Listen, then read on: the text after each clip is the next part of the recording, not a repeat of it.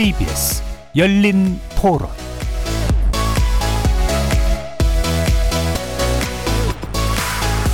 안녕하십니까. KBS 열린 토론 정준희입니다.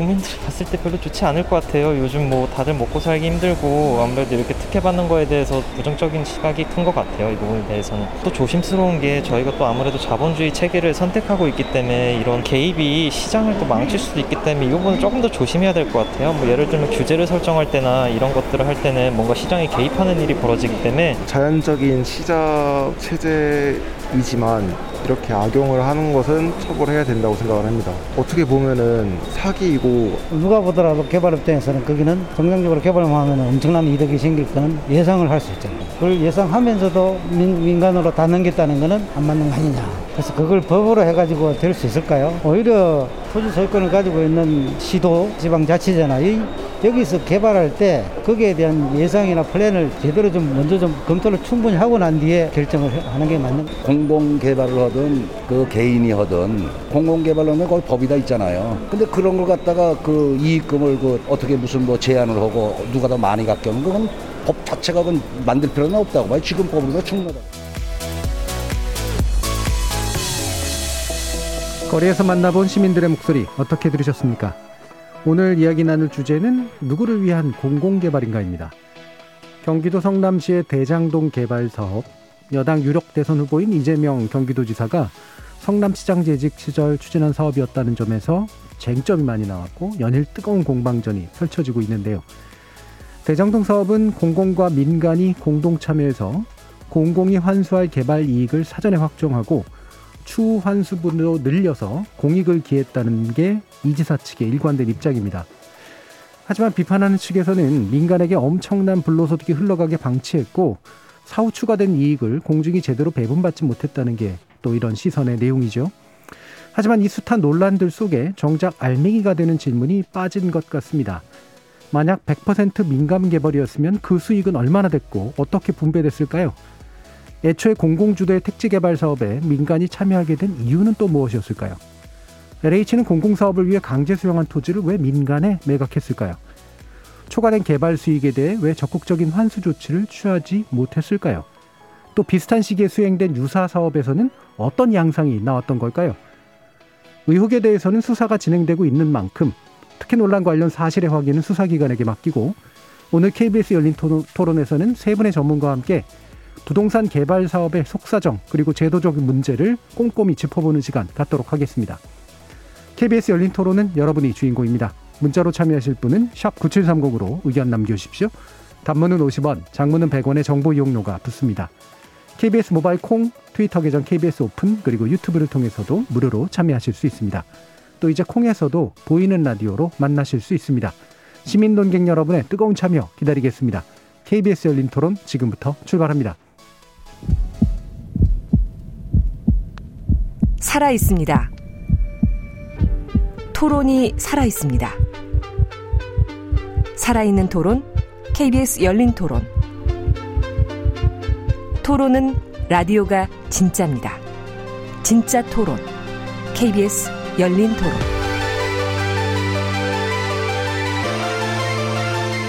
오늘 함께 해주실 세 분의 전문가 소개하겠습니다. 먼저 참여연대 정책위원이신 김남근 변호사 자리하셨습니다. 예, 안녕하십니까? 김진유 경기대 도시교통공학과 교수 자리하셨습니다. 네, 안녕하십니까? 이현석 건국대 부동산학과 교수 함께하셨습니다. 예, 안녕하십니까? 자, 지금 한참 이제 벌써 몇 주째 어, 대장동 사업에 관련된 논란들이 있고요. 또 수사가 진행되다 보니까 굉장히 커졌고 이 대선 주요 인사하고 관련된 문제다 보니 거의 뭐 사생결단하듯이 이제 싸우고 있는 데 그런 상태인데 정작 정말 실체가 뭐고 이 사업이 어떤 거였는지에 대해서 우리가 이해하는데 굉장히 많은 장애들이 있는 것 같아요. 그래서 뭐 저희 토론도 여러 번 했습니다만 대부분 제 사실은 비전문가 분들께서 예, 자기 신의 정치적 주장을 펴준 경우들이 더 많아서 오늘은 전문가분들을 정말 모시고 어, 이 사업의 구체적인 어떤 측면들을 좀 꼼꼼히 좀 짚어보는 그런 시간을 마련했는데요. 일단은 대장동 사업의 개요부터 좀 사실적으로 정리해 보고 구체적인 궁금증들을 좀 해결해 봤으면 좋겠습니다. 김남건 변호사님께서 정리 좀 해주시죠.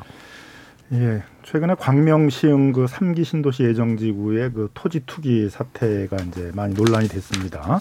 근데 노무현 정부 말에도 이제 2기 신도시 예정지의 토지 투기가 많이 문제가 됐습니다.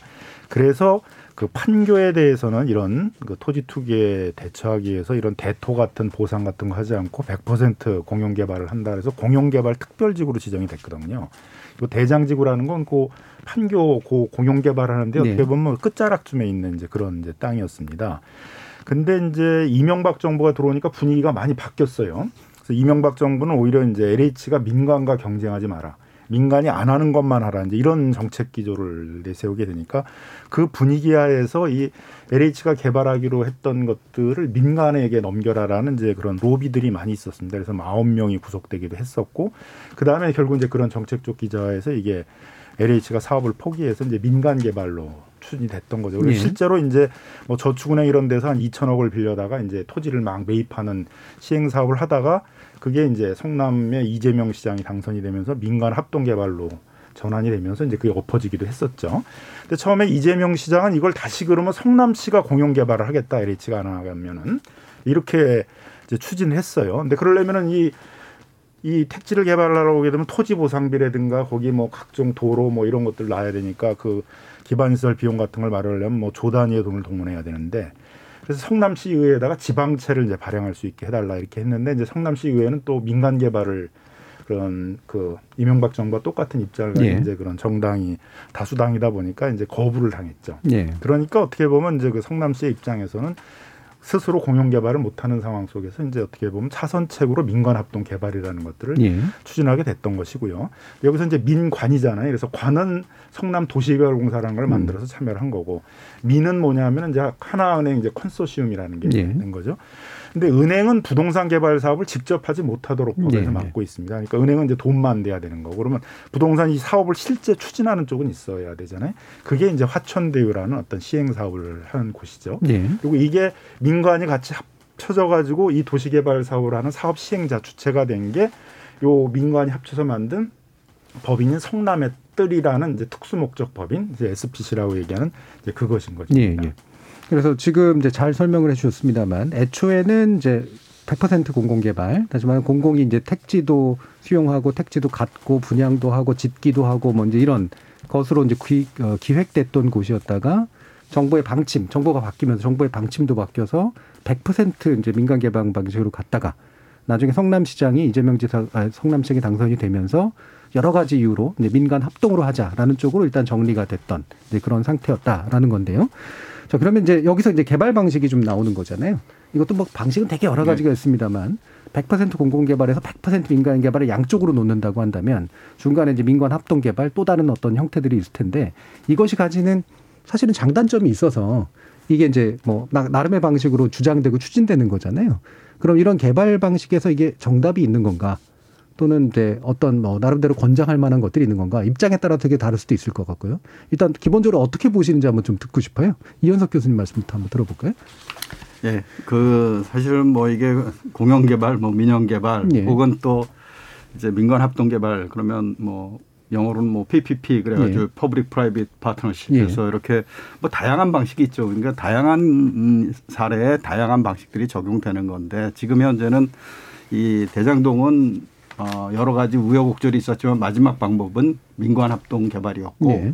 모법은 도시개발법에 의해서 이루어졌죠. 그래서 도시개발법은 사실은 그 최근에는 뭐 민간이 많이 사용하는 법인데 택지개발 촉진법은 주로 공공이 이제 LH가 아, 뭐 도시를 만들 때 신도시를 개발할 때 많이 썼고 그리고 어, 택지개발 촉진법 같은 경우는 그 수익자의 그 이윤율에 대한 상한 조항이 2010년에 들어가 있었고 근데 도시개발법은 같이 수용을 통해서 수용권을 발동해서 택지를 확보함에도 그런 조항이 없었다라는 게 사실은 모법에 이제 문제가 하나 있는 거죠. 그래서 예, 예. 과도한 이익이 발생하게 된 음. 법적 뭐 근거가 하나 되는 거고요. 음.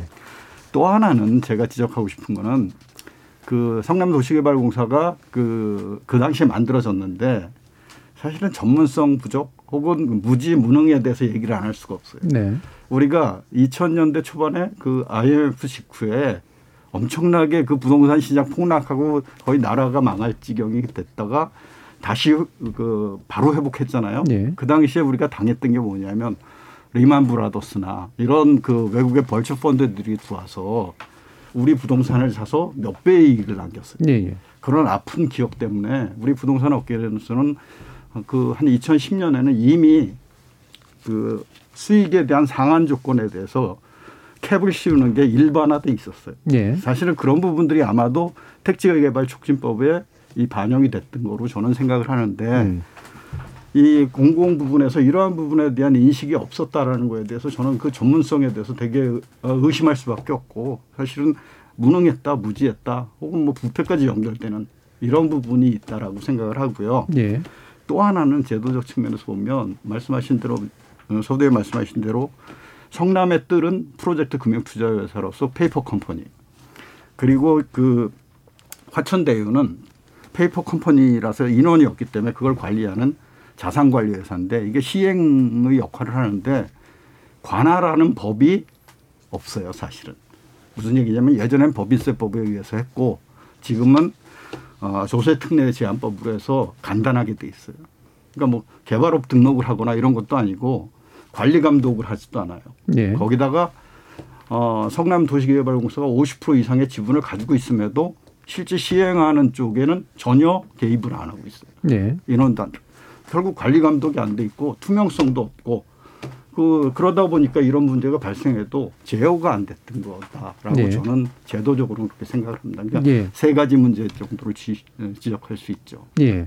일단은 도시개발법 안에 이제 그런 상한 규정이 예. 부재했던 측면. 예. 그리고 그거를 인지하고 성남도시개발공사가 뭔가 조치를 했어야 취했어야 되는데 그걸 공공성이 못했던 부족, 그. 공공 쪽에 전문성이 부족했던 거. 예. 세 번째는 그 프로젝트 어, 금융투자회사와 자산관리회사에 대한 통제가 관리 감독, 통제, 투명성 예. 이런 부분들이 거의 약했다라는. 예, 이런 그거는 법적으로도 이미 근거는 사실 없었기 때문에 뭔가 다른 방법을 예, 강구했어야 예, 된다. 맞습니다. 예, 예. 알겠습니다. 김진우 교수님. 네, 뭐 앞에서 말씀하신 거랑 거의 일맥상통하는데요. 음. 기본적으로 도시개발법이 가지고 있는 이제 한계라고 하는 거는 애시당초에 택지개발 촉진법만 있을 때는 공공이 유일하게 이제 택지를 공급할 수 있는 주체였는데 예. 그러다 보니까 이제 주택 공급에 제한이 가해져서 민간도 일정한 조건을 갖추면 이제 어, 택지를 개발해서 공급할 수 있도록 해준 거죠. 그런데 이제 공공과 달리 민간은 상당히 수익이 나야만 이제 들어오게 되니까 음. 택조법에 비해서 많은 걸 완화해 놨어요. 그런 부분에서 이제 이 문제가 좀 불거졌다고 생각이 됩니다. 유인책이었던 거죠. 네네. 이게? 그래서 음.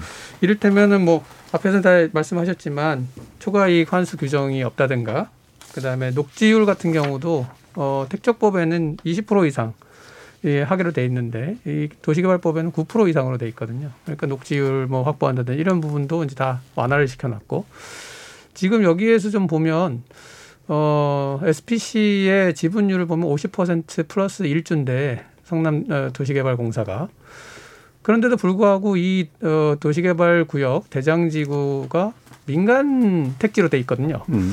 그러니까 사실은 일대 주주가 공공인데 그 SPC가 만든 택지는 민간 택지다. 이게 예. 좀 앞뒤가 안 맞잖아요. 그러니까 이거를 공공 택지로 하는 순간 분양가 상한제라든지 마- 다양한 이제 규제를 받기 때문에 네네. 그렇게 빠져나갈 수 있게 해놓은 거거든요. 예. 그러니까 이러한 부분들이 상당히 허점이 있었다 음. 이렇게 볼 수 있겠습니다. 네, 근데 그게 이제 전반적으로 보면 이제 민간 개발사가 들어와서 수익을 거둘 수 있도록 어느 그렇죠. 정도는 해주지 않으면 그렇죠. 사업이 진행되기 어려운 여건이었기 때문에 생긴 빈틈을 이용한 뭐 약간 그렇죠. 예. 그러니까 처음에 설계를 할 때 도시개발법을 설계를 할때 어, 앞쪽에는 공공이 이제 할 수 있도록 되어 있지만 뭐 열한 번째라고 네. 얘기들을 많이 하시는데 열한 번째 민간 합동을 할 수 있게 돼 있는데 사실은 원래 법의 취지가 이 공공만으로는 택지 공급이 원활치 않으니 민간도 어떤 수용이라든지 이런 방법을 써서 네, 네. 할수 있도록 만들어 준 거거든요. 그러면 포커스가 앞, 앞에 있는 게 아니고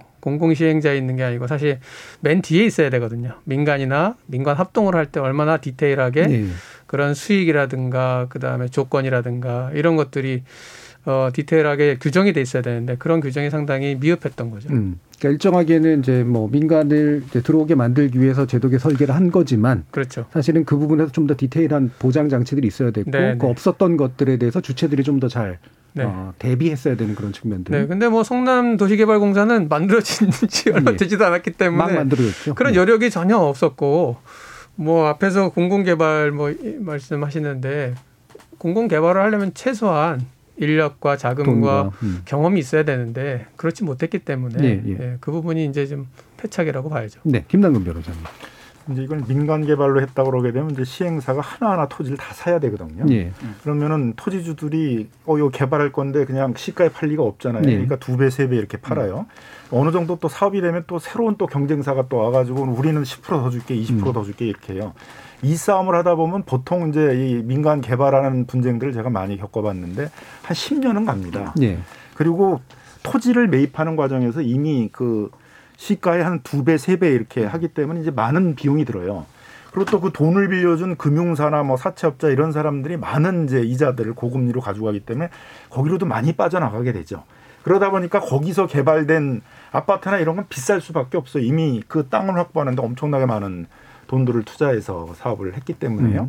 그래서 이제 이런 폐단이 있기 때문에 신속하게 개발을 하면서 그다음에 토지를 시가보다 좀 더 싸게 매입을 해가지고 공익적인 목적에 쓰겠다 할 때 하는 게 공영 개발이거든요.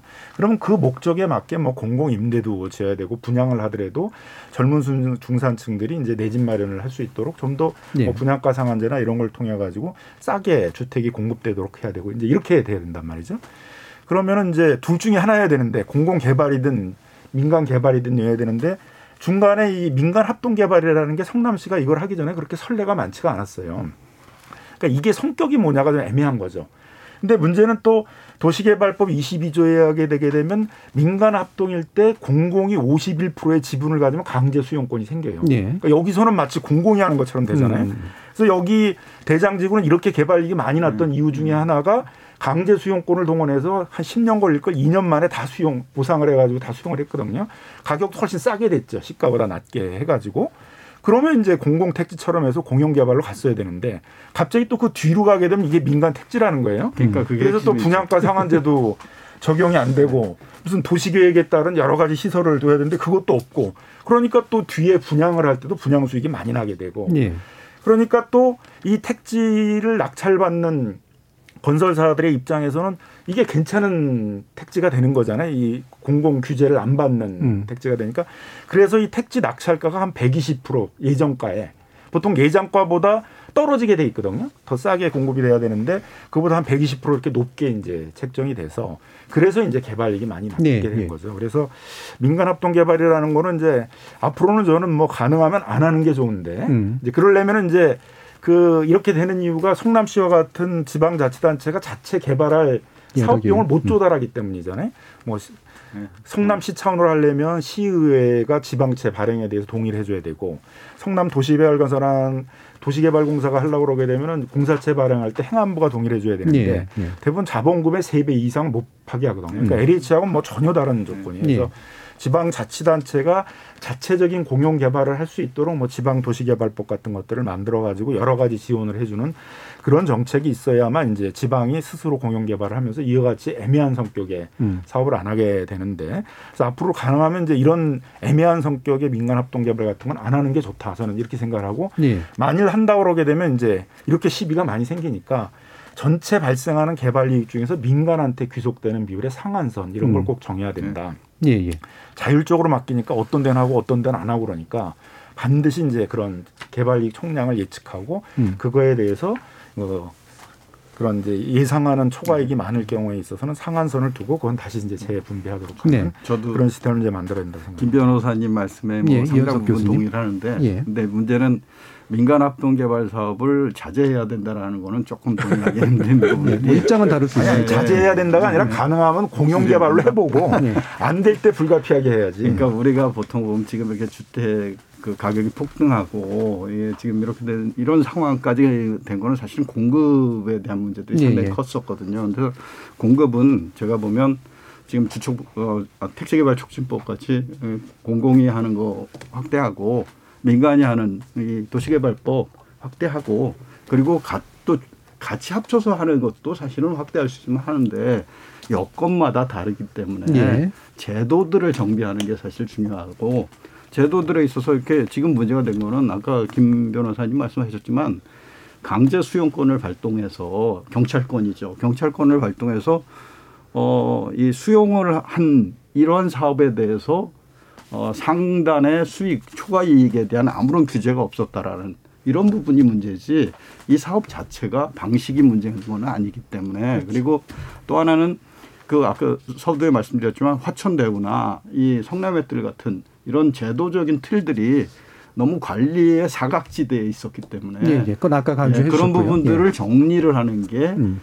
아, 어, 저- 저는 그게 그 기본이지. 만약에 이걸 우리가 이런 게 문제가 생긴다. 그래서 이걸 다 아, 줄이고 막아야 한다 그러면 또 몇 년 후에 우리는 지금의 그 겪는 그 곤란들, 예, 예. 국민들이 겪는 곤란을 또 겪을 수밖에 없는 알겠습니다. 예. 문제인데. 예. 그러니까 뭐 아까 이제 일부는 이제 또 아까 또 처음에 강조해 주셨던 예, 내용이기도 예, 하셔 가지고요. 예. 그, 그 어떤 식으로 이제 입장을 가지는가는 또 뒤에서 다시 한번 또 예, 얘기할 예. 기회가 좀 있을 것 같고요. 근본적으로 이제 지적해 주신 이게 민간 합동 개발이라고 하는 모호한 형태를 취할 수밖에 없었던 제도적 여건이나 당시 성남시의 여건이라고 하는 게 이제 결국은 이제 문제의 출발점이라고 이제 볼 수가 있는 건데 어, 그러면 아까 뭐 여러 차례 지적을 해주셨지만 이제 성남 도시개발공사가 어, 그막 만들어져서 당장 자금 여력도 없고 어, 이런 이제 그, 그 채권 발행한 방식에서도 이제 문제가 있고 그렇기 때문에 결국은 민간을 끌어들일 수밖에 없었던 구조 이제 이런 거잖아요. 어, 그러면 이게 이제 이 LH가 애초에 그냥 택촉법 아까 말씀하신 그 방식으로 하기로 했던 거로 할 수 없었던 이유는 뭘까? 이게 정책이 바뀌어서이긴 할 텐데. 그러면 또 다른 방법은 없었을까? 택지는 어떤 식으로 그럼 수용하고 팔았어야 되는 걸까? 이런 이제 질문들이 나올 거예요. 김진우 교수님께서 말씀 주시죠. 네. 뭐 그 당시에 여건을 보자면은 어 당시에는 상당히 이제 처음에는 뭐 LH가 05년도에 예, 지- 어, 지- 어, 이걸 진행을 하려고 하다가 예. 예, 진행이 좀 잘 안 되고 있던 차에 어 공공기관의 이제 부채 문제가 불거졌습니다. 재무 건전성 이런 부분이 이제 강조가 되면서 아, 이 L과 H 주택공사와 토지공사를 붙여놔서 이제 효율성을 어, 지- 기하려고 예. 했는데 부채 비율이 더 높아지고 있다. 음. 이건 문제가 아니냐. 그래서 이 부채 비율을 조정하고 어, 낮추는 과정에서 LH가 이제 택지 사업들 중에서 일부 어, 수익성이 없는 사업이라든지 이런 네. 사업들을 접었고 그 다음에 있는 택지도 팔았거든요. 그래서 그 당시에 상당히 택지를 많이 팔아 가지고 그걸로 이제 어 그동안 대출 받았던 걸 갚은 거죠. 네. 그래서 부채 비율이 많이 떨어졌습니다. 16년도에 366%에서 현재 20년도에 234%거든요. 예. 많이 떨어졌는데 그렇기 때문에 이제 여기서 포- 손을 뺀 거죠. 손을 빼고 난 다음에 어 여기는 언젠가는 개발될 거라고 보고 있기 때문에 이제 어 화천대유에 에, 그 지금 참여하고 있던 음. 그 사람들이 이제 땅을 매입하기 시작했고 민간 이제 개발을 하려고. 음. 근데 아무래도 어, 민간 개발을 하려고 이제 땅을 매입하는 과정에서 어 다양한 이제 협의를 통해서 하다 보니까 속도가 느려졌고. 예. 그래서 이제 성남시에서 어 이재명 시장이 된 다음에 이걸 빨리 민원이니까 이건요 언젠간 개발을 해야 되고 그냥 민간 맡겨놓으면 굉장히 좀 더 난개발이 될 것 같고 그래서 이제 이거를 그냥 놔둘 수는 없다. 그런데 우리가 하려고 했더니 지방채 발행은 안 된다고 그러고 네. 아 그러면 이제 공사를 세워서 이거를 민관 합동 방법이 있으니 이걸로 해야 되겠다라고 이제 결정을 한 것으로 봐야 음. 되는 거죠. 예, 예. 그러니까 그나마 어, 도시개발 사업은 전체적으로 다 민간이 진행을 하고 있습니다. 현재도 LH도 몇 개 하고 있는데 LH가 하는 거는 민간이 하는 것 중에서 잘 진행이 안 돼서 공공의 힘이 필요한 거 그런 걸 LH가 하는 거거든요. 그러니까 민간이 어, 전반적으로 사업을 추진해 나갈 수 있는 건 그냥 민간이 하도록 놔두는 겁니다. 왜냐하면 LH는 공공사업하기도 바쁘거든요, 지금. 예. 상당히 많은 물량을 공급을 해야 되기 때문에 그런 차원에서 보면 이제 성남시 입장에서 마지막으로 민, 어, 민관 합동 개발을 선택한 것은 성남시 입장에서는 그 당시에는 가장 음. 최선의 솔루션이었다. 예. 근데 그 앞에서 계속 얘기 나온 것처럼 그 디테일한 부분들이 좀 부족했기 때문에 지금 음. 이런 상황이 벌어졌다고 볼 수 있겠습니다. 예. 그럼 이제 김남균 변호사님이 예전에도 저희 나오셨을 때 이제 LH가 땅 장사에서 예, 결국 먹고 사는 그런 구조 자체가 문제가 있다는 이런 지적도 하- 하셨었는데 방금 보시면 이제 정책적인 어떤 강조점이 달라져서도 있지만 이제 부채 비율을 조정하기 위한 노력 뭐 이런 문제도 좀 있었던 것 같고 이런 선택이 불가피했다고 보세요 어떠세요? 그러니까 이제 LH 부채 이제 대부분을 차지하는 게 뭐냐면 공공임대와 관련한 음. 거거든요. 공공임대를 다른 나라들은 이제 재정을 투입하거나 기금을 투입해서 짓는데 우리는 그 기금을 LH에다 지원한 것도 부채로 평가 회계를 처리를 해놔요. 음. 그리고 이제 임대 아파트를 하게 되면 이제 세입자들이 월세를 내는 것보다 보증금을 내고 전 반전세로 하는 걸 선호하기 때문에 보증금을 이제 많이 내는데 그걸 또 전부 부채로 잡아놔요. 그러니까 공공임대를 지면 질수록 LH는 부채가 많은 거예요. 그러니까 어떻게 보면 사업을 자- 자기 목적 사업을 잘 해가지고 공공임대를 많이 건설해 놨더니 이게 다 부채라고 그러면서 갑자기 이명박 박근혜 정부가 그 부채를 줄여라. 이게 원흉이다 LH가 뭐 전, 전체 공공기업 공기업의 부채의 절반을 차지한다 이렇게 이제 나왔기 때문에 그렇게 된 거거든요. 근데 이런 건 사실은 구분 회계를 네. 해가지고 이건 그럼 필요하면 그냥 공공임대를 분양해 버리면 되는 거 아니겠어요? 다른 나라들처럼. 그러니까 이거는 나중에 얼마든지 해결할 수 있는 부채이기 때문에 따로 구분 회계를 했어야 되는 거죠. 네네. 지금 이제 구분 회계를 해놔요. 그래서 LH의 부채 문제를 다룬 데 있어서는 이 공공임대 걸 빼놓고 이제 나머지 걸 갖고 하니까 지금 이제 다르게 이제 평가하는 제도가 만들어졌는데 이제 그 당시에는 그렇게 하면서 이걸 해결하는 방법으로 택지를 팔라고 그랬어요. 그래서 네.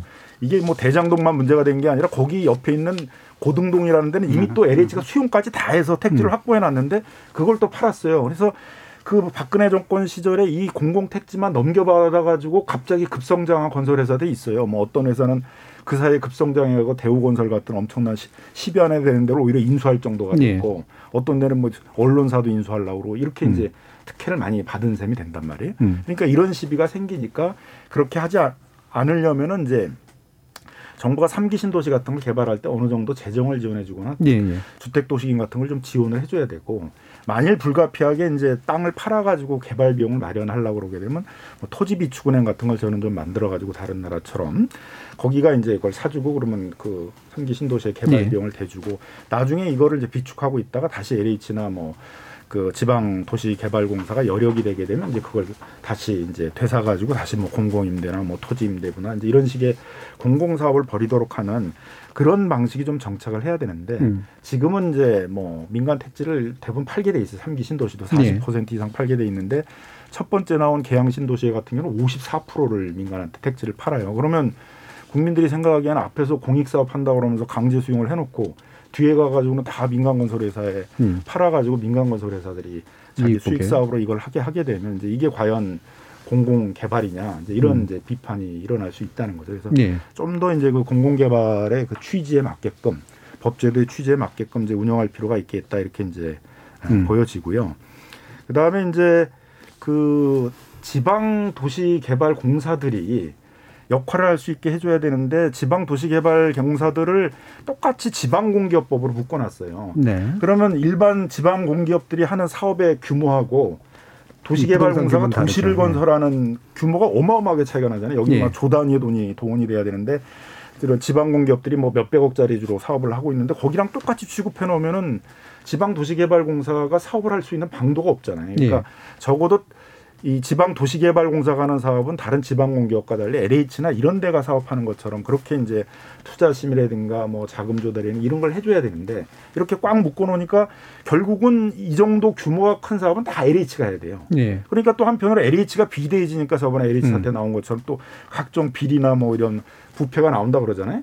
그러면 LH를 어떻게 보면 축, 축소를 좀 해야 되는데 그걸 자꾸 쪼개자 그러는데 쪼개는 게 아니라 지방자치단체하고 지방하고 역할 분담을 하게 해야 되는데 지방하고 역할 분담을 하게 하려면 지방 도시개발공사들이 예, 예. 자체적인 공영개발 정도를 할 수 있게끔 그렇게 이제 해줘야 거죠. 예, 지금 그러니까 LH만 해도 정책적인 거나 정책 철학이 바뀐 측면도 있지만 어, 사실 공공개발을 목 염두에 두고 LH를 잘 활용, 활용하려면 충분히 할 수도 있는 여러 가지 대안적 방식들이 있었음에도 불구하고 사실 그러지 못하게 만든 면 한계를 하나 지적해 줬고 또 한 가지 이제 그 지자체와의 이제 역할 분담이 대단히 필요하다라는 부분도 지적해 주셨는데 아까 이제 이현석 교수님께서 성남도시개공사가 개발공사가 이제 무능했거나 무지했거나 뭐 여러 가지 문제가 있었거나 이런 측면을 얘기하셨지만 이게 사실 그때 이제 막 만들어진 예, 거고 예. 방금 말씀하신 제도적 한계도 굉장히 좀 있었잖아요. 예. 지자체 공공개발 어떻게 좀 가능한 게좀 하다고 지금 보세요? 사실 지금 주택 경기, 주택 가격이 지금 폭등한 상태고 예. 이러다 보니까 지금 각 지자체와 그 지방 공기업들이 예. 지금 예비 타당성 검토를 계속 올리고 있어요. 그러니까 음. 사업을 하겠다라는 거죠. 무슨 음. 사업이냐? 분양 사업이에요. 그러니까 주, 아파트 분양 사업, 공, 공공, 공동주택 분양 사업을 하겠다라는 건데 예. 그 소관을 들여다보면 다 택지개발법이나 이거에 의해서 용도 변경하고 강제 수용해서 아파트 분양 사업을 하겠다. 네. 그러니까 이게 만약에 그 어, 조금 전에 이제 김, 김 변호사님 말씀하신 공영 개발이라면 이것도 또한 엄청난 문제를 내포하고 있어요. 네. 어떤 문제냐면 LH도 그리고 예전에 LH 전 전신인 토지공사와 주택공사도 택지 개발한 다음에 그, 그 주택들 직접 건설도 했어요. 특히 주택공사는. 그, 그 근데 그게 왜 그러면 바뀌었느냐? 택지 택지 공영 택지를 개발하는 것까지는 종합 마스터 플랜을 해서 수용을 해서 하는 건 공공이 하는데 건축물을 짓고 아파트를 짓고 분양하고 하는 거는 사실은 또 다른 문제.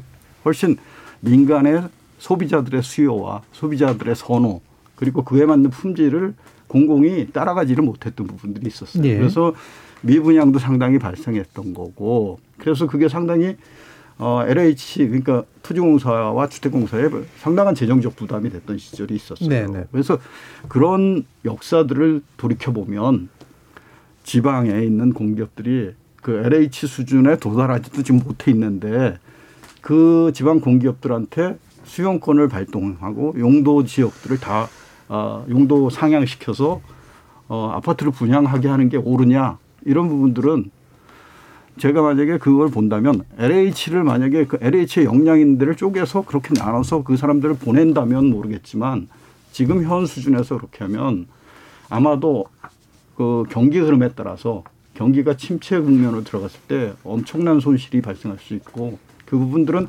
사회와 국가에 오히려 상당한 부담이 될 수 있는 이런 부분도 있다라는 것도 우리가 알고 시작해야 될 거다라고 네. 생각합니다. 예. 맞습니다. 예, 김재리 교수님.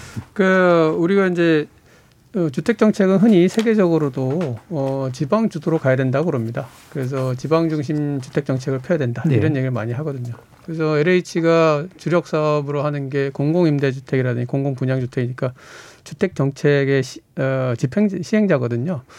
그러니까 장기적으로는 지방 공사라든지 지자체가 참여하도록 길을 열어주는 건 맞습니다. 현재도 GH나 SH가 어, 택지 개발 사업을 하면서 거쳐야 되는 단계가 LH보다 훨씬 많아요. 예. 의, 의회도 다 거쳐야 되고. 음. 그래서 이제 똑같이 출발을 해도 어, LH보다 훨씬 느리죠. 네. 느리고 비효율적이고. 그래서 그런 것들은 이제 제도적으로 어, 어, 마련을 해줘서 이 같이 할 수 있도록 해줘야 되는데 그럼 현 단계에서 과연 그것을 이제 넘겨줄 만큼 이분들이 전문성이라든지 역량을 갖췄냐 하면 굉장히 어려운 상황이라는 거죠. 예를 들어서 지금 어 LH가 어한 만 명이라고 그러는데 점 어, 무기계약직 빼면 한 7,400명 정도 됩니다. 근데 GH는 500명입니다. 음. 그 지방공사 중에 큰 건데도 500명이에요. 그러니까 이게 게임이 안 되잖아요. 그런 역량이라든지 뭔가 사업이 됐을 때. 그리고 또 이제 이거를 어 공공개발 사업이니까 어 끝까지 뭐 주택 공급하는 것까지 공공이 해야 된다 이런 이제 생각을 하시는 분도 있는데 지금 말씀드렸듯이 LH가 7,400명인데요. 어 현대개발이 6,200명입니다. 어 그다음에 GS가 5,700명. 뭐 대우 5,400명이요. 그러니까 큰 건설회사 한 개밖에 안 돼요. 예. 그 직원 수가. 그런데 이 택지 개발에서부터 주택 사 주택 건설까지 다 이 관장할 수 있느냐? 이 많은 물량을 하기가 어렵습니다, 사실상. 그렇게 되면 부실이 되고 만약에 이제 경기가 다운이 됐을 때 미분양이 막 발생하면 예, 예. 그냥 자빠질 판이에요. 그러니까 이거는 상당히 위험한 발상이거든요. 그러니까 이런 걸 봤을 때는 점진적으로 그 역량들을 키워 나가는 과정을 거치고 음. 그런 제도를 좀 개선해 가지고 이 사람들이 어 테스트를 할 수 있는 그런 어 과정들을 거친 다음에 이것을 넘겨줘야 된다 이렇게 예, 예. 생각이 됩니다. 예, 알겠습니다. 이게 뭐 이렇게 하시면 뭐 예. 전혀 이제 이견이 없을 거 아니에요. 예. 당연히 역량을 갖춰가지고 해야 예. 되는데 이제 이런 얘기를 10년 전, 20년 전에도 똑같이 했거든요. 네, 갖춰야 되는데 갖추지 않았다. 계속 이제 예. 갖추지 않게 하고서는 뭐 여- 역량이 안 되니까 LH가 LH가 하다 보니까 그러니까 그게 20년을 제도적으로 고쳐져야 된다는 거죠. 예. 하니까 그러니까 예. 그거는 어느 정도 이제 역량을 계속 이렇게 늘려 나가야죠. 지방이 해야 되는 포지션을 목적 늘리고 의식적으로 늘려나가야 그걸 또 된다. 잘 감독하고 그러면서 역량을 늘려 나가야지 해결될 수 있는 문제고. 예. 그다음에 이제 LH나 G, GH나 이제 그 경기 도시개발공사는 이런 데가 직접 시공까지는 하진 않아요. 음. 대부분들 같은 경우에 있어서는 분양은 자기가 주체로 하더라도 시공이나 이런 건 뭐 턴키 방식 해가지고 뭐 유명 브랜드의 그런 걸로 분양 그 건설을 하게 하고 그렇게 할 수 있으니까 그거는 제가 보기에는 이제 뭐 얼마든지 민간도 그 공용 개발을 하면서도 시공이나 이런 부분에 있어서는 참여할 수 있게 하는 다양한 방법들이 있기 때문에 예. 저는 이제 어느 정도는 특히 이제 강제 수용권을 동원한 거라면 그건 이제 공용 개발이라는 그런 성격으로 가야지 강제 수용권을 발용해 놓고 지금 예, 예. 성남 대장처럼 그 다음에는 또 이게 민간 택지야 그러니까 그 공적인 규제를 받으면 안 돼 이런 식으로 나가버리면 이제 이 여러 가지 이런 문제가 이제 발생할 수밖에 없다라고 이렇게 보여지고요. 예. 근데 이제 민간이 하게 되면 저는 뭐 민간이 해야 되는 데도 많이 있다고 생각이 들어요. 이제 용인이라든가 김포 이런 데들이 이제 대표적으로 민간들이 도시개발법에 의해서 토지의 면적의 3분의 1, 이제 토지 소유자의 2분의 1씩 이제 이렇게 토지를 확보를 해가지고 도시개발 사업을 한다는데 그런 경우에 있어서는 또 굉장히 사업이 느려지고 뭐 또 거기서 이 토지 가격이 많이 오르고 이런 또 문제들이 있기 때문에 뭐 신속하게 해야 되고 그 다음에 이제 이런 도시 계획들을 세워서 짜임새 있게 공부를 해야 되고 이런 데들은 뭐 공영 개발로 할 수밖에 없다. 알겠습니다. 예. 그러니까 그 부분에서 한 마디만 청원하면 지금 말씀하신 대로 공공이 이제 주도를 해서 할 수 있어요. 건축물까지 할 수 있고. 근데 예전에도 주택공사가 그 도급 사업을 해서 건설사에 도급을 줘서 했어요. 근데 제가 말씀드린 건 민간이 소비자의 선호에 맞는 품질의 소비자들이 원하는 주택을 짓는 거는 도급 사업으로 해서는 도급 사업이라는 건 그 공공에서 그 딱 범위를 정해서 주는 거예요.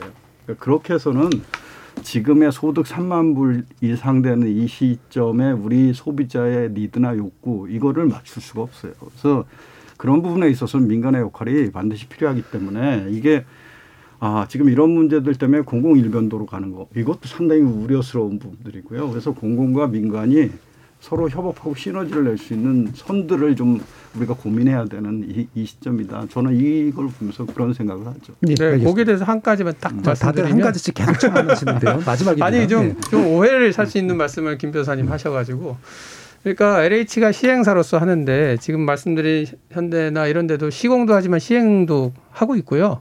그 사람들이 6천 명이면 뭐 다 주택 사업을 하는 건 아니지만 그 중에 3천 명이 주택 사업을 한다 그러면 대부분 시행을 하는 사람입니다. 다 도급을 줍니다. 밑으로 하도급을.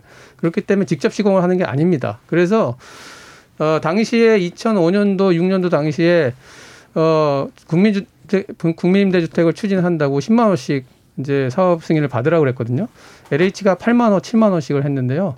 거의 LH가 스탑이 됐습니다. 다른 사업을 전혀 못 했어요. 그러니까 이 물량이라고 하는 거 지금 3기 신도시 30만 원인데 보통의 물량이 아니거든요. 그러니까 그 점을 생각하셔야 될 것 같아요. 예, 알겠습니다. 자, 지금 일부 논의에서는 이제 과연 이제 공공개발 내지 민간개발 또는 민간 합동개발이라는 양상들이 어떻게 해서 생겨나게 됐고 장단점들이 무엇인가, 제도적 한계는 무엇이었나 이런 부분들을 좀 짚어왔고요.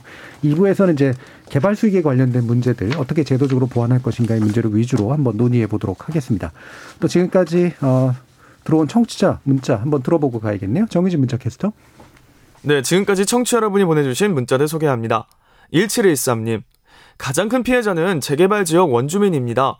원주민들에게 수익이 돌아가야지 왜 항상 원주민은 배제되고 돈잔치는 토건 세력과 정부의 몫이 되는지 납득이 안 됩니다. 시대는 바뀌었는데 법은 아직 1980년대에 머물러 있습니다. 이번 기회에 법을 바꿔야 합니다. 기억기억님. 경기도 뉴타운 개발 당시 입주권도 못 받고 강제로 집을 뺏긴 국민들이 얼마나 될까요? 수천? 수만? 조상 대대로 살던 곳에서 쫓겨난 원주민들 입장에서 공공개발은 그림의 떡입니다. 7733님. 부동산 투기를 막기 위해서는 토지 공개념 도입이 필요하다고 보는데요. 왜 못하는지 패널 분들께 질문 드리고 싶습니다. 마론파이브님. 재건축, 재개발 현장의 부조리가 몇십 년을 걸쳐 축적되어 왔죠. 여기 대장동만 이런 건 절대 아닙니다. 민간 재개발, 재건축 현장의 90% 이상은 다 이렇게 굴러간다고 봐야 합니다. 6169님. 민간 시행사는 미분양 사태가 나면 적자를 볼 가능성이 높습니다. 성남은 강남이 가까워서 그렇지 서울과 먼 곳이라면 아마 적자가 났을 겁니다. 조재천님. 아파트 가격 상승 책임의 반 이상은 LH 몫이라 여겨집니다. 라고 보내주셨네요. 네, KBS 열린 토론. 이 시간은 영상으로도 생중계하고 있습니다. 유튜브에 들어가셔서 KBS 일라디오 또는 KBS 열린 토론을 검색하시면 지금 바로 토론하는 모습 보실 수 있습니다. 방송을 듣고 계신 여러분이 시민 농객입니다. 계속해서 청취자 여러분들의 날카로운 시선과 의견 보내주세요. 지금까지 문자캐스터 정희진이었습니다. 토론이 세상을 바꿀 수는 없습니다. 하지만 토론 없이 바꿀 수 있는 세상은 어디에도 없습니다.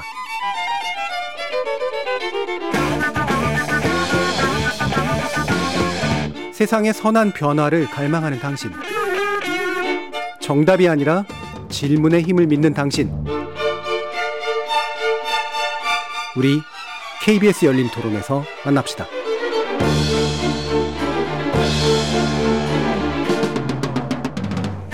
KBS 열린 토론 누구를 위한 공공개발인가라는 주제로 김진유 경기대 도시교통공학과 교수, 이현석 건국대 부성, 부동산학과 교수, 참여연대 정책위원이신 김남근 변호사 이렇게 세 분의 전문가와 함께 하고 있습니다.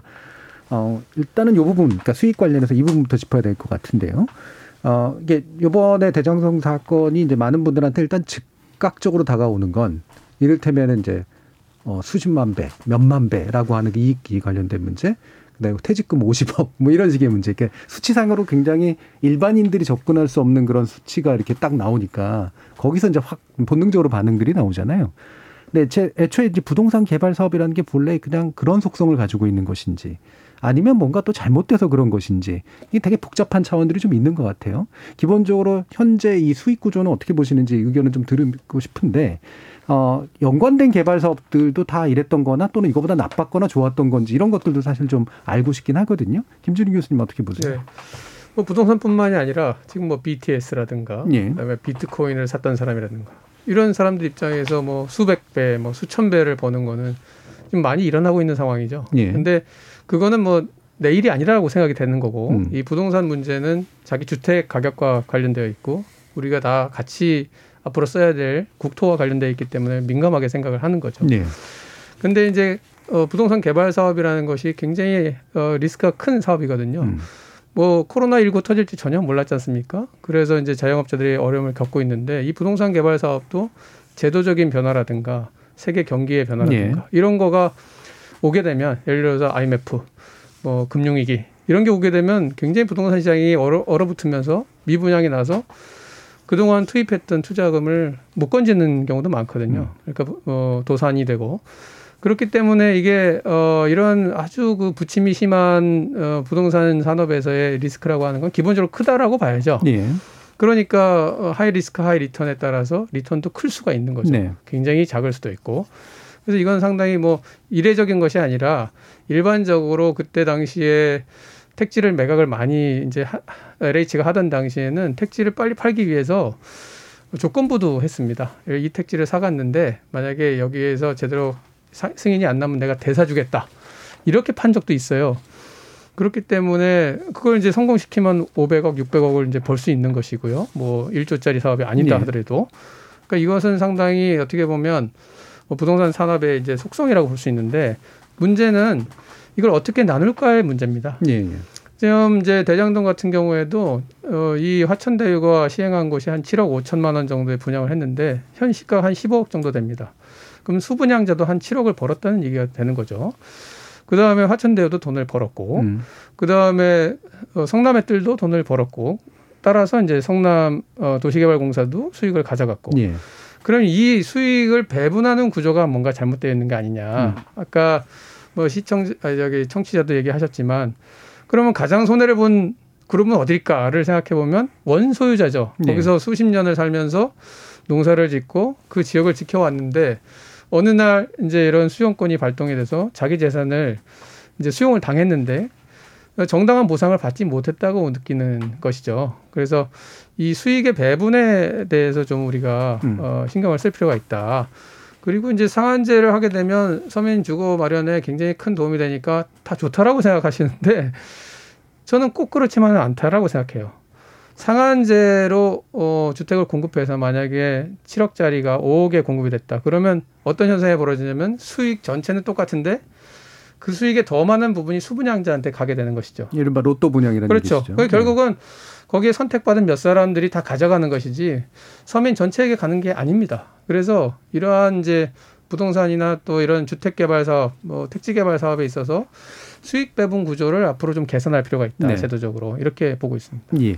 자, 기본적으로 이제 고위험 고수익 사업인 건 맞아서 네. 쫄딱 망할 수도 있고 굉장히 그렇죠. 큰 돈을 벌수 있는 네. 사업인 건 맞다. 그리고 네. 이번엔 큰 돈을 벌었다. 그렇죠. 다만 이제 그 수익 배분하는 과정에서의 합리성이라고 하는 것들은 지속적으로 좀 조정해 나가야 되는데 그게 네. 부족했던 상태에서 벌어진 일이다. 그렇죠. 당시에 지방의 의견을 보면 야 이거 망할 수도 있으니까 예. 참여하지 마라 이런 얘기도 있고요. 예. 그 당시에 이제 성남 도시개발공사에서 분석한 걸 보면 1,800억 플러스 1,500억입니다.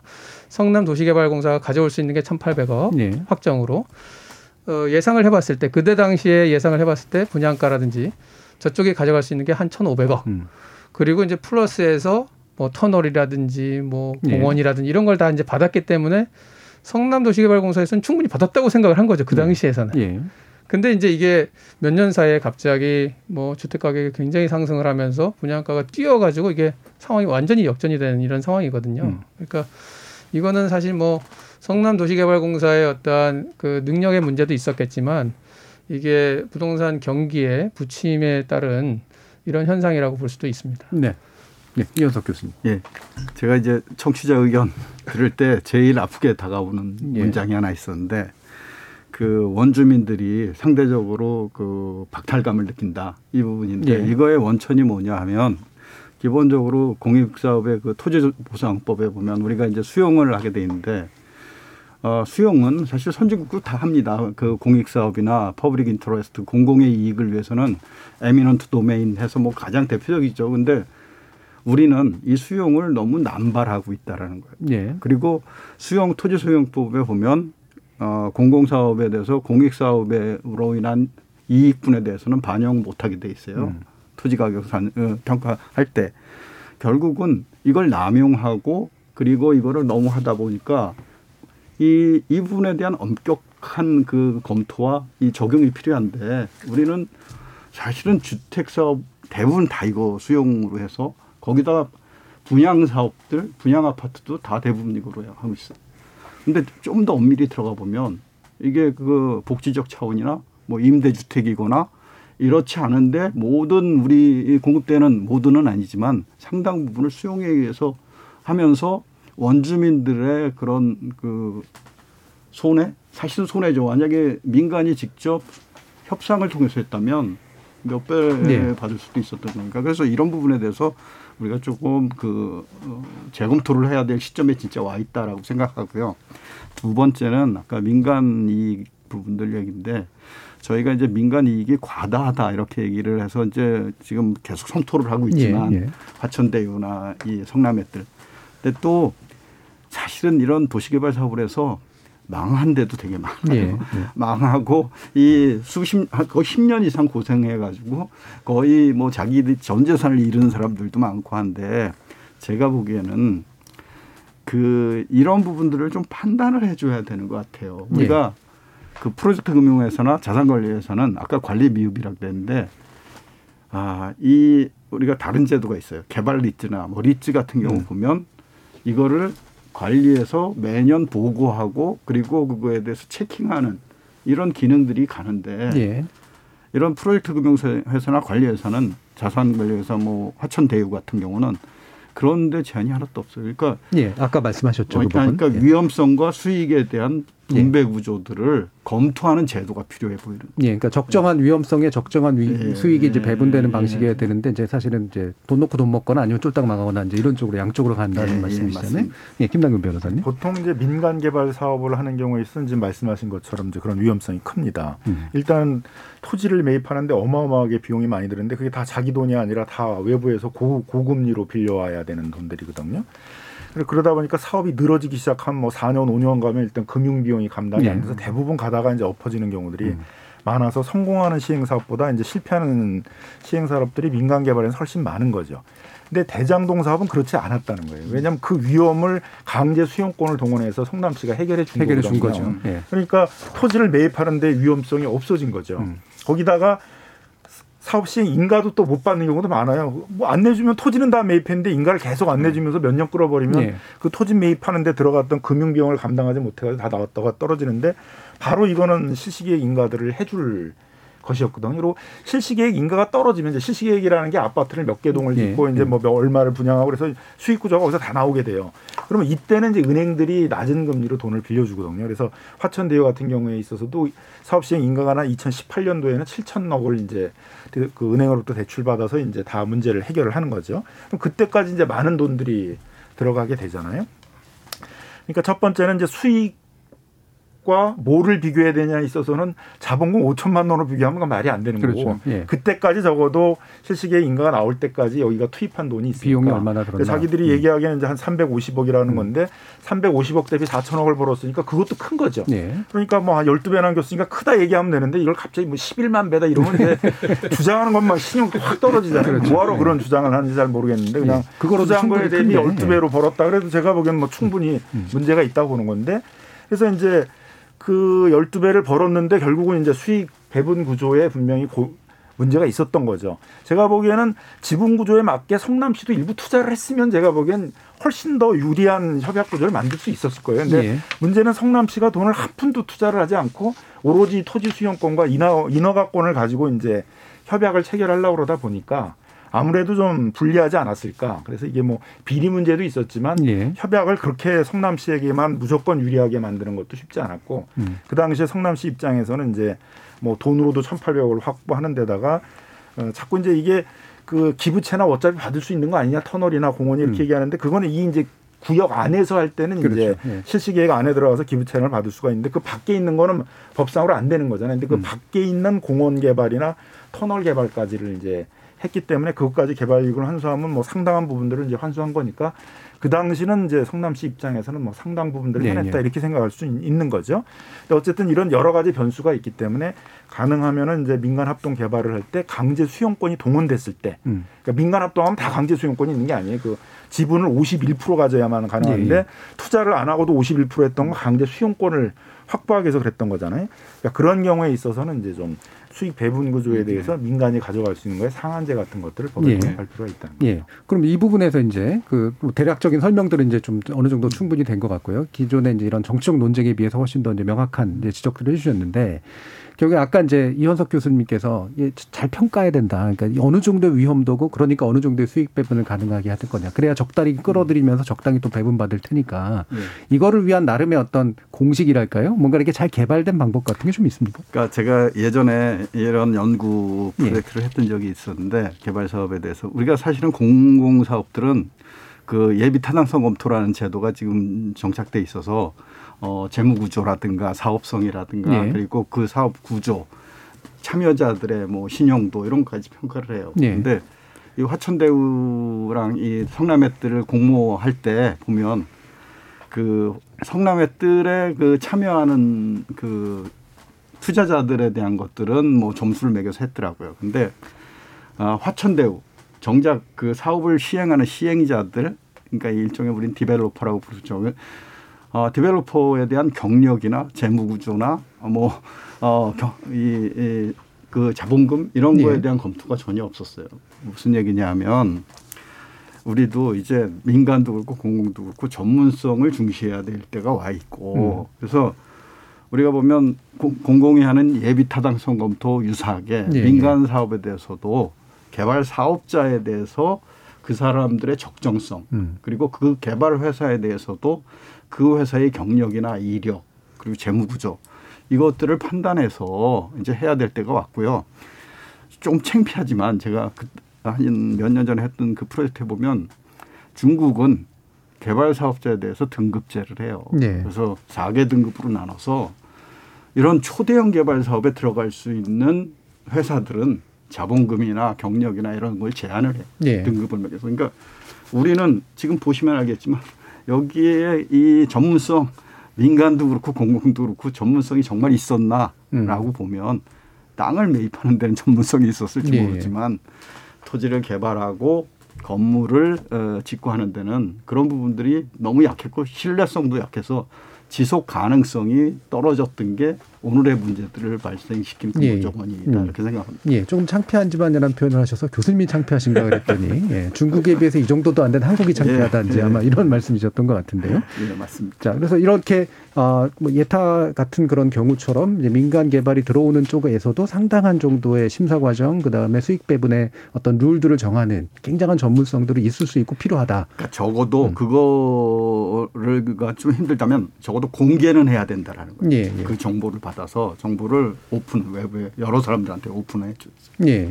자, 그럼 이렇게 수익 배분 현재까지의 이제 것들은 사실 공백, 제도적 공백도 많았고 이제 미숙했기 때문에 생기는 문제들, 경험도 또 더 적었기 때문에 생기는 문제들이 네. 많은 것 같은데 이거를 이제 알고 이제 말 그대로 어 그걸 수확하는 전문가들이 또 이제 있는 거잖아요. 또 그 반대편에서 네. 자신의 수익을 극대화시키는. 네, 네. 요번에 이런 게 좀 일반적으로도 그런 이른바 꾼들이라고 할까요? 네. 이런 게 이제 있는 건가요? 어떻습니까? 그렇다고 봐야죠. 예. 그러니까 우리가 어, 주택 건설 촉진법이 1972년도에 생기고 예. 그다음에 택지개발 촉진법은 1980년도에 생겼습니다. 그럼 지금 40년 되지 않습니까? 40년 동안 택지개발을 해온 그 과정을 보면서 많은 사람들이 아 이렇게 돈을 벌 수 있구나 네. 이런 걸 이제 체득을 하게 되고 또 시행사도 물론 아까 쪽박 아니면 대박인데 음. 대박을 찾는 몇 사람을 보면서 음. 노하우를 배워간 거죠. 그러니까 이제 일반 시장에서는 그런 사람들이 상당히 많다고 보여지고요. 네. 전문가가. 근데 상대적으로 공공기관에서는 음. 그런 거를 트레이닝 할 수 있는 사람이 없잖아요. 예, 예. 그런 데서 활동을 하지 않으니까. 음. 그러다 보니까 이제 이런 협약을 체결할 때도 아까 그 리스크를 거의 제거해줬다. 음. 성남시에서 이런 말씀을 하셨는데 거기에 대한 평가가 안 이루어지는 이유는 공공에서는 이 인허가 리스크라든지 그 다음에 이 수용 리스크, 토지를 매입하는 네. 리스크의 가치가 얼마인지를 정확히 평가할 수 있는 전문가가 없습니다. 음. 현재. 그러니까 대체적으로 보면은 부동산 개발 전문 인력이라고 하는 사람들이 공공에 들어가 있질 않아요. 네. 공공에는 뭐 도시계획과 건축과 토목과 이런 분들이 있지 이 개발에 대한 이런 돈의 흐름이라든가 그 리스크 관리라든가 이런 거에 대한 인력들이 없거든요. 네. 그래서 사실 이런 부분들이 지금 어 빨리 보강이 돼야 된다. 그래서 우리나라의 부동산 개발 전문 인력이라고 하는 제도가 있긴 한데 그거는 뭐 건축사, 뭐 감정평가사 이런 사람들이 일정 시간이 지나면 그냥 주는 겁니다. 네, 네. 그렇게 해서는 어렵고 지금 이현석 교수님 말씀대로 전문성을 확보하려면 이것에 대한 이제 전문 자격증 제도라든지 그다음에 뭐 그 회사들의 등급 제도라든지 이런 걸 마련해 가지고 그걸 계속 꼼꼼히 체크를 해 갖고 이 사업들이 문제없이 굴러가게 하고 어 그리고 앞에서 나온 얘기를 조금 해서 좀 안 됐습니다만 수익 배분 구조에 있어서 예. 이 수용을 당하는 원주민들이 수용하는 시점에 그냥 수익이 끝나는 게 아니라 그 개발 사업이 제대로 굴러가서 마지막 단에서 수익이 많이 나면 그 수익의 일부를 음. 원주민들이 가져갈 수 있는 구조를 해줘야 되거든요. 네네. 근데 지금은 거기서 딱 끊어버려요. 그러고 이거를 공공이 하면 공공이 다 가져가고 음. 공공하고 민간이 하면 이제 나눠가지고 음. 민간이 하면 민간이 다 가져가고 음. 이런 구조다 보니까 상당히 이게 수익 배분이 어, 불안전하고 불공평하고 예. 네, 그렇게 느껴지는 거죠. 음.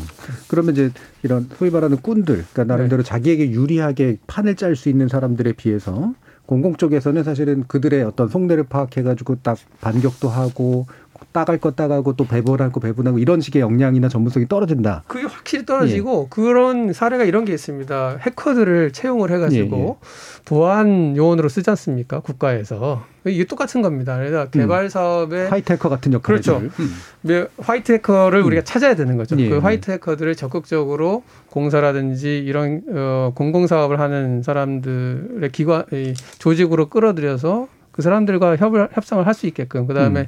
그런 리스크를 어, 평가를 할 수 있게끔 만들어야지 이게 해결이 되는 구조다 이렇게 예. 생각이 됩니다. 요거하고 연관지어서 이제 또 김남국 변호사님께는 이게 법조 문제니까 뭐또 같이 또 결합해서 여쭤봐야 될 것 같은데 이 정관 법조인들이 많이 들어간 게 인허가 단계 영향력을 발휘하기 위해서냐 뭐 아니면은 말 그대로 그냥 저 뒷배경으로 병풍처럼 앉아 있기 위해서냐 어떤 역할들을 했을까 사실 이제 이런 궁금증들이 좀 있거든요. 뭐 방금 말씀해 주신 그런 측면하고 연관이 있는지는 잘 모르겠습니다만. 두, 두 부류가 있었을 거라고 생각이 들어요. 예. 이제 하나는 이제 국회의원이나 이제 이런 사람들을 대거 영입한 거는 이제 그 사람들을 잘 활용하게 되면은 국회의원이라는 부분들이 뭐 자기 상임위 일만 하는 게 아니라 뭐 지방자치단체 영향력도 행사할 수 있고 예. 뭐 아무래도 인허가나 이런데 좀 뭐 압박이나 이런 것들도 좀 줄 수가 있고 하니까 그런 걸 기대했을 가능성이 음. 많이 있고 아마 이런 분들이 50억 대상들이 아니었을까 저는 생각이 드는데 예. 예. 그 그러니까 그건 뇌물성이 있는 거죠. 음. 그 다음에 이제 고위 법조인들을 이제 갖다 앉혀놓고 뭐 고문료로 한 달에 뭐 1,500만 원씩 줬다 이런 거는 제가 보기에는 이제 이름을 빌리는 거죠. 음. 화천대 이런 데가 딱 봐도 수사받기 딱 좋고 예. 세무조사 받기 딱 좋고 뭐 행정적인 여러 가지 조사 받기 딱 좋잖아요. 조그만 회사가 엄청 돈을 벌었다 그러니까 예. 그거는 정보를 들으면은 수사기관이나 국세청이 가만히 있겠어요? 음. 그러니까 본인들 스스로도 이게 수사나 국세청 조사나 이런 걸 받아야 되니까 근데 그러려면 이제 명망가들을 이렇게 쫙 우리가 고문단으로. 딱 놓으면. 그러면은 이제 그게 방패가 되잖아요. 그러니까 음. 예전에 이제 사모펀드 사건 생겼을 때 뭐 옵티머스나 나인 예. 이런 데가 이제 고위 그런 법조인들을 쫙 앉혀놓고 나중에 수사가 들어올 거에 대비해서 이제 우리는 이- 이만한 신망이 있는 회사다라는 식의 음. 포장을 하려고 했던 것처럼 그런 부분도 전 있다라고 이제 보여지고요. 음. 근데 이제 이런 게 문제가 되는 게 다른 나라들은 고위법관이나 검찰을 나오게 되면 절대 이런 걸 안 하거든요. 네네. 다 후배 양성이나 대학에 가서 뭐 후배 양성이 이런 걸 하는데 유독 우리나라가 이렇게 고위법관으로 나오시거나 고위검찰청을 하신 분들이 다 이런 데 가서 그냥 쓸데없이 그냥 이름 빌려 이게 이제 이름 빌려주고 돈 받는 거거든 쉽게 하면 자기 이제 이름 빌려주고 돈 받고 이런 행위들을 하니까 이제 법조인들에 대한 신뢰도 떨어지게 되고 그렇잖아요 이제 후배들이 네. 보기에는 이제 이게 뭐겠어요 후배들이 한 달에 천오백만 원 벌으려고 그러면 얼마나 힘들겠어요 이제 요즘처럼 변호사들이 근데 그냥 이름만 빌려주고 천오백만 원 받고 그러면 이 생각으로 공직생활을 버틴다는 얘기도 있고요. 그러니까 조금 이제 우리 이건 이제 법조 윤리 영역의 문제인데 예, 예. 그래서 적어도 우리가 뭐 대법관이나 고등 뭐 부장이나 뭐 검사장이나 이런 거 하고 나온 사람들은 음. 내가 후배 양성을 하고 뭐 책을 쓰고 내 경험을 전수하고 이런 게 내 인생의 남은 목표라고 생각을 해줘야지 이걸 가지고 내가 남은 인생에서 돈 벌겠다 큰 먹으로 돈을 벌겠다. 그렇게 하면 안 된다 이렇게 네, 김남규 변호사님이 고위 법조 쪽에 가셔야 되는데. 나중에 책도 많이 쓰시고 이럴 텐데. 책은 많이 쓰시고 자 그러면 예 시간이 많이 남지는 않았습니다. 이건 짧게만 한 마디씩 들어볼게요. 그러니까 요즘 이런 얘기들이 나오니까 어떻든 이게 심지어는 민간 개발 쪽으로 엄청나게 주장했던 야당 쪽도 막 공공개발주의자처럼 이제 바뀌어버렸잖아요. 지금의 상태라고 하는 게. 그리고 이제 결국은 이게 뭐 어쨌든 공공의 중요성을 다시 한번 환기시키는 계기가 된 것도 사실인데 이른바 토지공 개념 내지 뭔가 공공이 더 많이 뭔가 역할을 하고 뭐 필요한 만큼 또 민간이 할 수 있도록 하는 그런 단계에서 공공성의 강화의 방식들은 어떤 게 좀 있을까에 대한 간단한 한번 답들을 듣고 싶어요. 토지공 개념에 대해서 어떻게 생각하시는지. 예, 김민재 교수님. 네. 뭐 토지공 개념은 굉장히 좀 큰 개념이기 그렇죠. 때문에 이걸 네. 이제 바닥으로 내려서 디테일하게 어떻게 설계하느냐가 중요하겠죠. 토지 공개념에 뭐 반대한다. 이건 뭐 제가 볼 때는 그거는 뭐 어불성설이고 음. 우- 우리가 뭐 주- 살아있는 동안만 내 토지지 뭐 죽은 다음에는 어차피 후손들이 가져가는 거지 않습니까? 그런데 이제 이거를 어떻게 실제 적용을 해야 우리가 살기 좋은 공간을 만들고 그 다음에 어 우리뿐만 아니라 우리 주변에 있는 사람들이 안정된 주거 생활을 할 수 있느냐 여기에 이제 방점이 맞춰져야 되는 거죠. 음. 그러니까 우리가 임대차 삼법을 하면서 상당히 임대차 임, 임차인들을 보호하려고 했지만 여러 가지 부작용이 생겼듯이 이 토지 공 개념도 마찬가지라고 생각을 합니다.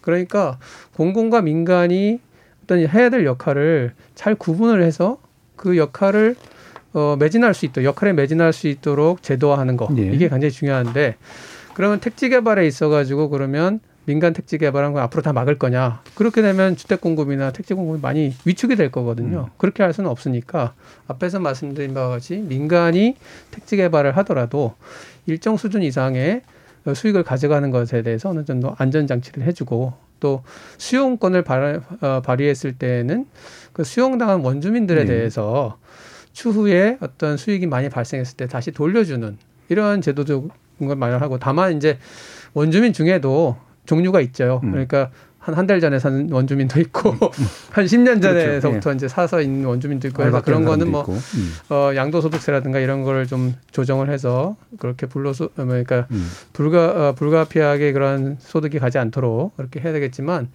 그런 전체적인 그 디테일한 그 제도를 잘 설계하게 되면 당연히 어, 과도한 이익이라든가 투기 이런 것도 예. 예방하면서 그 수익들이 골고루 배분되는 음. 이런 식의 어, 토지에 대한 어, 어떤 수익 배분 이걸 이룰 수 있다고 예. 생각이 됩니다. 예, 이현석 교수님께서 한 2분 정도 아, 말씀 예. 들어볼게요. 이게 마지막 코멘트입니다. 예, 예. 아 예.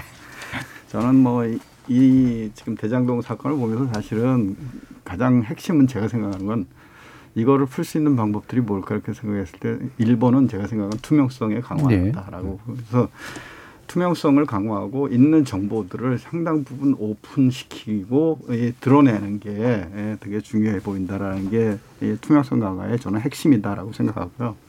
그런 측면에서 어, 제도적인 거를 보면 우리가 이 PFV 지금 음, 프로젝트 금융 투자회사가 들어갔는데 아, 그 제도와 유사한 제도가 아, 아까도 좀 얘기했지만 리츠 제도가 있어요. 리츠 제도는 기본적으로 다수의 투자자들이 모여서 그 오픈하고 그리고 매년 보고하게 돼 있고 그리고 지금 현재는 국토부의 관리 감독을 받게 돼 있죠. 예. 그래서 아, 이 부분들을 좀 활용하면 똑같이 법인세 혜택을 받고 있거든요. PFV랑 같이. 그리고 김진희 교수님 아까 좋은 아이디어 말씀하셨는데 원주민들이 나중에도 만약에 예상되는 것보다 훨씬 초과 이익이 생기면 분배할 수 있는 이런 틀을 만들려면 리츠 제도에 투자자로 참여시키는 거예요. 네. 그러면 이 사업이 끝났을 때 정산하거나 뭐 혹은 추가 이익의 배분 구조도 좋기 때문에 관리 감독 측면이나 이 투명성 네. 측면이나 이런 부분에서 어, 리츠 제도를 PFV로 대체하는 거에 대해서 좀 고민해야 될 때다 이런 생각을 하고요. 예, 예. 이제 마지막 어, 멘트는 저희가 이제 이, 어, 소득 3만 불 이상 됐는데 이 수용권이라는 부분에 이게 너무 사실은 아까 말씀드렸죠 남발한 부분들이 있어 엄격화할 필요가 있다. 예. 그리고 공익 사업이라는 부분들에 대한 정의도 조금 해서 음. 오히려 억울한 피해자다라고 생각되는 분들이 너무 많이 생기고 있어가지고 네. 이 부분들은 우리 사회가 이제 성숙된 민주사회로서 어 이제 어느 정도 입지돼 있는데 이런 부분들은 정말 저희가 어 개선해야 될 거고 마지막 하나는 이러한 사태들 이러한 계기로 해서 민간 사업자들, 민간 디벨로퍼들이 혹은 위축되지 않을까 하는 부분도 사실 조금 고민되는 부분들이에요. 그게 알겠습니다. 위축되면 사회 그리고 공급 이런 데 되게 어, 감소 효과들이 나와서 네. 몇년 후에 우리가 또 타격을 받을 수 있어서 그러니까 공공과 민간의 역할들을 좀 조화롭게 음. 하는 방법에 대한 고민들을 하는 계기가 됐으면 하는 생각입니다. 네, 김장근 변호사님. 뭐 지금도 이제 뭐 김포, 용인 뭐 이렇게 외곽지대에서는 이제 그 민간이 토지를 매입해 가지고 하는 이제 그런 이제 그 개발 사업들이 많이 벌어지고 있습니다. 뭐 그거는 이제 많은 비용을 또 민간이 들여서 하는 거니까 그거 나름대로 또 발전하도록 하면 될 것 같은데요. 문제는 이제 신속하게 뭐 공공임대나 저렴한 주택들을 공급하기 위해서 강제 수용권을 발동을 해가지고 공공택지를 만들었다면 그건 끝까지 공공택지로 가야 된다. 그 상태에서 갑자기 그걸 뒷부분에 가가지고 예. 뭐 민간한테 팔아가지고 민간이 많은 수익을 내는 사업으로 이렇게 만들어 준다든가 또 지금 뭐 민간 합동이라고 그러면서 또 그건 아예 공공 택지도 아니고 또 민간 택지라고 그러면서 분양가 상한제도 적용하지 않고 도시 계획도 제대로 적용하지 않고 공공임대도 여긴 뭐 원래 20에서 30%를 해야 되는데 6%밖에 안, 안 만들었다면 이런 식의 사업을 하면 안 된다. 그래서 강제 수용권을 동업하는 거에 대해서는 진짜 한다고 그러게 되면 엄격하게 진짜 꼭 공익성이 필요한 네. 거냐를 보고 그렇게 해서 수용권을 독립했으면 이건 공익성이 꼭 필요해서 원주민들의 희생을 전제로 확보를 한 토지니까 그건 공공성이 높게 개발하는 그런 음. 원칙을 좀 명확히 해야 된다고 생각합니다. 네. 저희 K7789님께서 대장동 관련 가장 이성적이고 합리적인 토론이었습니다. 잘 들었습니다. 해주셨고요. 김정훈님은 정치인들 나왔으면 또 쌈박질만 하다 끝났을 텐데 오늘 아주 담백한 토론 좋습니다. 박혜숙님은 수익의 균형 있는 분배 정말 건설적인 의견인 것 같습니다. 원주민들에게도 수익 분배를 지속적인 발전 함께 가는 거라고 생각합니다라는 말씀 주셨습니다. 자 이렇게 오늘 좋은 토론 해주신 세 분의 전문가 이현석 건국대 부동산학과 교수 참여연대 정책위원이신 김남근 변호사 그리고 김진유 경기대 도시교통공학과 교수 세 분 모두 수고하셨습니다. 감사합니다. 네, 감사합니다.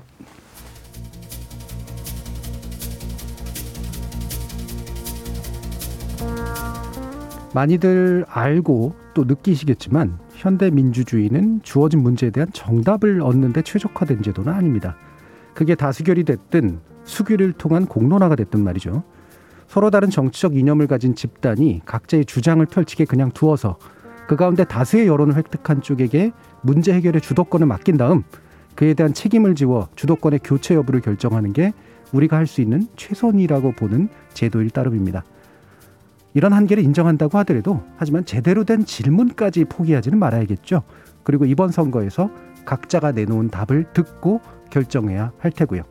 지금까지 KBS 열린 토론 정준이었습니다.